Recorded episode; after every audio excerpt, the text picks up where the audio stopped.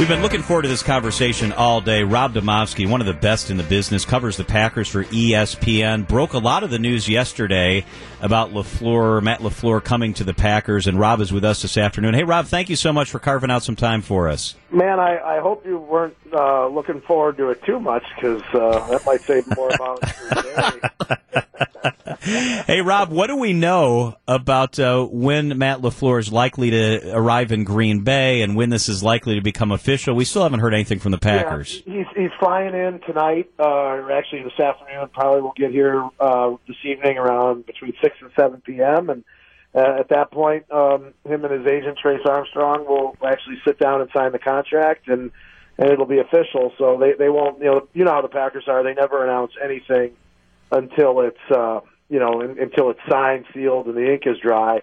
But uh, the deal's you know been agreed to. They're coming in and they're signing this thing tonight, and uh, it will be uh, there will be a press conference tomorrow. I'm told. Rob, what do you like about this hire, and what gives you reservation? Well, uh, Greg, the, the the part that gives you reservation is uh, you know is just two things. One, how young he is, and two, you know how relatively um, you know inexperienced he is as a play caller. Now he's obviously got you know a long, even for a 39 year old guy, has got a lot of experience. Um, but I think on the flip side, uh, here's what I think that that that attracted um, the Packers to him is he he's essentially a contemporary of, of Aaron Rodgers when it comes to age. And at this point in his career, Rodgers' career, I'm speaking of, he needs somebody that he can relate to because you've been in his locker uh, many times on those Wednesdays where he said, "Yeah, you know, I, I really have more in common with maybe you know the, the coaches or the, the the strength staff or the trainers." Because you know he keeps getting older and the players keep staying the same because they're replaced. You know, it's I remember at the end of Favre's career, you know, I remember Rodgers saying how he was closer in age to Favre's daughter than he was to Favre himself. So I, I think that you know, in addition to obviously all the football credentials and how how the interview, you know, how well the interview went, I think the Packers saw this as this is a guy that Rodgers can look at and and respect for, you know, both an equal and a and a uh, superior, which you know they need. He needs he needs to do that. He he did not, you know, have that feeling about McCarthy at the end, which is hey, look, that's as much on Rodgers as it, as it was on McCarthy, in my opinion. But um, you know, I think the idea that this is a, a, a, a someone that Rodgers can relate to and work with ended up being a huge factor in this decision. Looks like Mike Pettine will come back as defensive coordinator if he wants to. Who else is a good bet to come back, and who might be looking for work? Yeah, Pettine's is uh, that's that's essentially also a done deal. He has agreed to come back, um, and, which also means that a decent number of his position coaches. I reported earlier that Jerry Montgomery is, is all but a lock to come back. They really like the work that he did with Kenny Clark and developing him on the D line.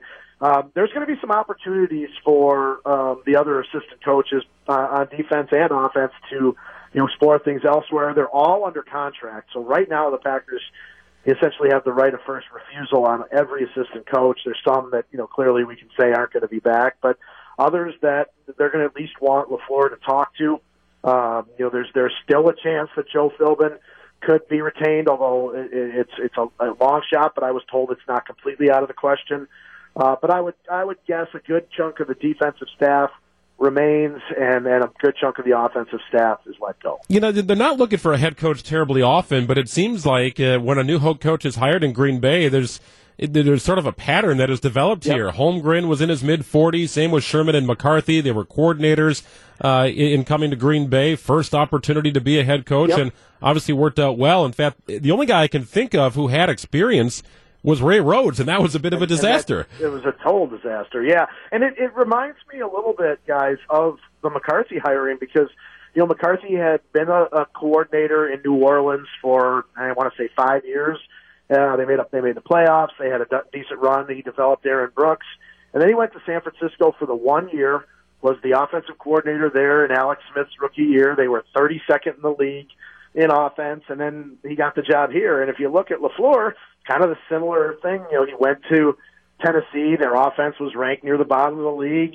Uh, they had injury problems, obviously, with Mariota, and, and they played, you know, backup for a while and then he gets the job here. So th- there's some similarities. I do remember at the time, you know, I don't rem- I don't think Twitter was a big was a thing in 2006. Although I could be wrong. I I do remember at the time people saying Mike McCarthy, huh? You know, that's kind of a weird one, and you get a little bit of that with LaFleur. And look, it was a pretty you know whatever you think of Mike McCarthy, it was I still say it was a pretty successful run.